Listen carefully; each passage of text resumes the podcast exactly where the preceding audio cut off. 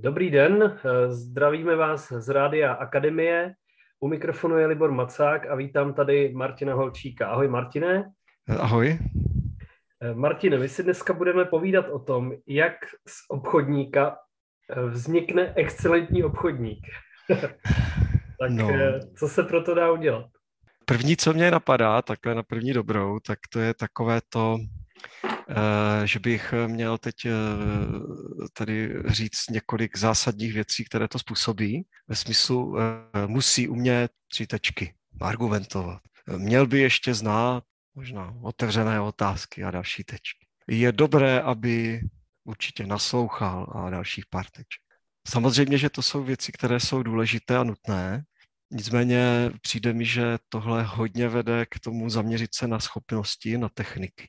A tak, jak já mám s tím zkušenosti i se svým bývalým obchodním týmem a s prací s obchodníky, tak když tohle nějakou dobu někdo dělá, tak už má pocit, že má nějaké ty schopnosti a zná nějaké ty techniky. No a potom taky, když to dělá delší dobu a je seniornější, tak už potřebuje i nějaké kouzla a nějaké ty finty a že se snaží tudy se k té excelenci dostat. A já si myslím, že tudy ta cesta k excelenci obchodníka nevede.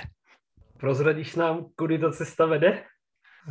Je to jenom můj názor, ale já mám takovou představu, nebo možná si pomůžu metaforou s nějakým sportovcem. Třeba vezmeme Lionel Messi, fotbalista, excelentní, fantastický, a já jsem obchodník, hrají teďka krajský přebor a rád bych se stal Messim. Tak možná to, co mě napadne, je, že je to o těch jednotlivých schopnostech a možná se pustím taky do toho, že začnu číst hru Messiho, a přijdu na trénink a naučím se kličku jednu, kterou Messi používá jako výbornou fintičku, pak trochu potrénuji ty přímáky, jako on je kope, a když se tohle všechno naučím, tak se potom vrátím do zápasu a ono to možná nebude ani na druhou ligu. No a co teda mám dělat, abych té excelence dosáhl? Mně přijde, že když je někdo velmi slušný obchodník, který obchoduje nějakou dobu, tak si vytváří takový obraz o tom, co je on, jak se to vlastně celé dělá, jak to dělám já, jaké já mám zaměření, jak mi to funguje. A zatím je spousta automatismů a je tam spousta přesvědčení. A když potom se podíváme na to, jak to děláme si, tak on třeba výborně čte hru. A pokud já budu chtít dojít k tomu, jak teda číst tu hru, tak možná se zaměřím na to, že se budu učit typologie zákazníků a budu zkoušet s nimi pracovat a budu znát introverty, extroverty nebo analytiky, a retrospektivní lidi. A když to potom budu zkoušet v rámci obchodních jednání, tak zjistím, že hru stejně nečtu. Jo? A za mě ta excelence je o tom opravdu vidět ještě kousek za to, vidět nová řešení situace, třeba nebo nechat chvilku hrát toho druhého, určité pasáži jednání a potom nějakým způsobem do toho jednání vstoupit. Takže je to nějak trošinku jinak. Je to jinak. Jak to je? Co je vlastně jádrem té excelence? No, tak za mě jádrem toho, jak se dostat excelenci, je to, že přijmu to, že ten obraz, který já teď mám, takže by mohl vypadat ještě nějak jinak a že mám chuť se ty věci učit. A učit se je opravdu do hloubky. Určitě začít zkoumat, jak to vlastně dělám, začít daleko víc vnímat sám sebe a taky otevřít ty své přesvědčení. Různá přesvědčení, které si udělám během kariéry, tak mi můžou být oporou a v něčem mě můžou brzdit. Pokud je nevnímám, tak oni něco dělají na tom jednání a já nevím přesně co. Znám obchodníky, kteří jsou hodně vztahoví a jejich přesvědčení je, že s každým dokážou vytvořit vztah. No a pak se taky děje to, že ti obchodníci s některými ten vztah nevytvoří a neví proč. A právě to přesvědčení, které tam mají, je v tom brzdí. Jsou obchodníci, kteří mají přesvědčení, že potřeba být velmi aktivní a pak jsou aktivní a některé obchody se jim nepovedou. A vlastně nevnímají, proč se to děje. A myslím si, že je potřeba se podívat i hloubš do nějakých předpokladů moderního obchodu, že ty mění pravidla a způsob toho, jak se obchod dnes dělá. A zase i do hloubky se podívat, jak já to k těm předpokladům mám, jak já se k ním vztahuji. který mi rezonuje a který ne a jak mě to potom v konkrétních jednání brzdí. Jo, kdybych se vrátil možná k té metafoře fotbalové, tak prostě dneska se to nedá hrát tak, jak to hrál Antonín Panenka. Dneska už se to musí hrát nějakým trošku jiným způsobem.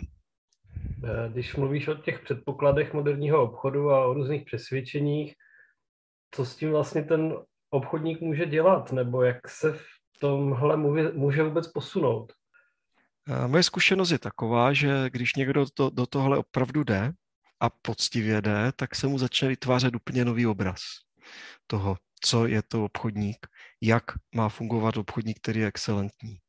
A pokud se o tady tyhle věci opře, ty přesvědčení si malinko pozmění, s těmi předpoklady se nějakým způsobem žije a pracuje s tím, tak tohle je teprve za mě moment, kdy opravdu může začít pracovat na nových kompetencích a na své excelenci. Přemýšlím nějaký úplně jednoduchý příklad. Všichni obchodníci jsou dost přesvědčení o tom, že dost dobře vnímají, jaké má zákazník potřeby. A pokud s tím začnu pracovat víc do hloubky a půjdu opravdu do mistrovství v aktivním naslouchání a budu slyšet klíčová slova a budu je umět řetězit velmi přirozeně, no tak se bude něco jiného dít se vztahem, který mám se zákazníkem. Když budu vnímat situaci opravdu z nadhledu a budu vnímat tu metakomunikaci, která mezi námi běží, tak můžu použít krásně zveřejnění ve chvíli, kdy to nějakým způsobem hodně posune vztah mezi mnou a zákazníkem opět. A můžu krásně pracovat s metaforou. A metafora může pomoct tomu, jaký obraz vidíme o tom, o čem teďka spolu jednáme. Můžu dát více prostoru tomu druhému a nesnažit se v každé chvíli být ten, kdo je aktivní a kdo je na tahu. A velmi jemná práce je potom s rámcem toho, jak rozumí zákazník tomu, o čem spolu jednáme a jak ten rámec přerámovat do nějakého, který je daleko pozitivnější tomu, aby se obchod uzavřel.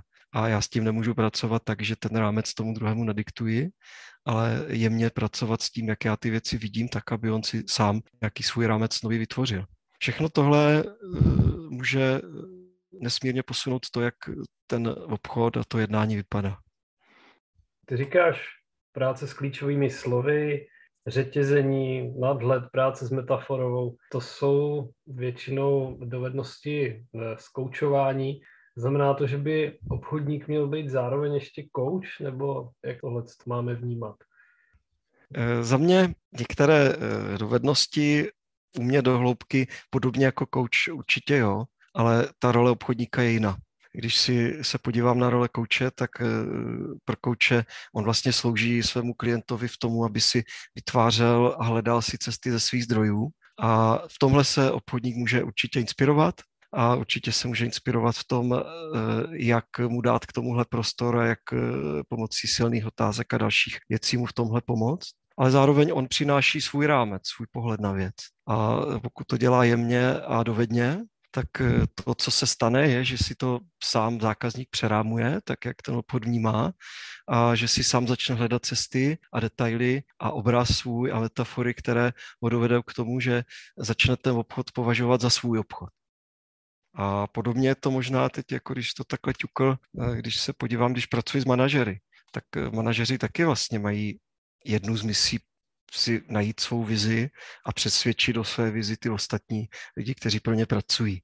A v čem je to tady v tomhle případě podobné, tak je to právě v tom, že pro tu svou vizi získám zákazníka, on si v ní potom tvoří a hledá, kde je tam jeho prostor a jak vypadá ten obchod za něj. A zároveň je to zase v něčem jiném, protože v tomhle případě obchodník je menší než ten zákazník, on mu slouží. A to je mimochodem jedno z přesvědčení, které může nesmírně pomoct zvednout potenciál obchodníka. Zákazník je vždycky OK a je to předpoklad moderního obchodu.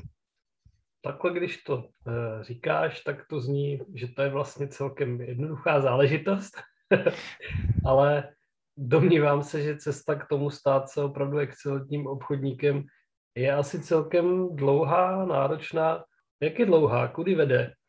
Tak, jak s tím pracujeme my, je to podobné jako pro manažery, je to podobné jako pro jiné cílové skupiny, pro které děláme, tak je to o 8 dnech práce.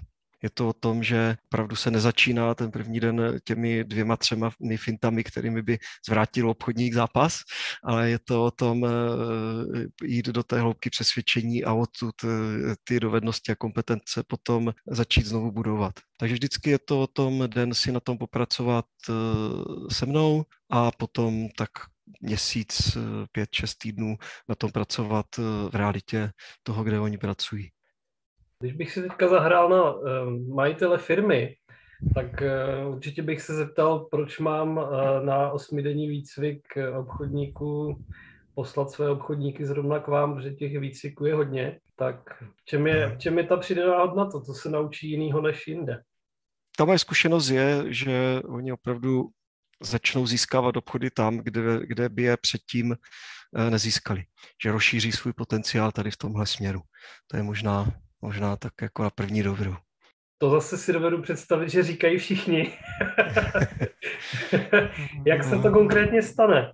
Já věřím tomu, že s tím pracujeme tak, že ten, kdo tady tímhle kurzem projde, tak se stane opravdu strategem a má to, co mají ti nejlepší vyjednavači. Oni komunikují a jednají tak, že zákazník odchází z toho jednání s pocitem, že si sám vymyslel ten nejlepší obchod. A ten obchod je takový, že je výhodný pro toho zákazníka, ale zároveň je to obchod, který je výhodný i pro tu firmu, kterou zastupuje obchodník. A za mě tohle je vlastně win-win obchod. Takhle se obchody mají dělat. Martine, já mám teď pocit, že jsme, nebo odcházím s pocitem, že jsme spolu natočili zajímavý rozhovor. Chci ti za něj poděkovat. Loučím se s tebou. Ahoj. Loučím se taky s našimi posluchači a mám ještě pro vás výzvu. Pokud vás napadá nějaké téma, které bychom měli zpracovat v rámci našich podcastů, napište nám na LinkedIn Martina Holčíka. Děkuji a přeji hezký den.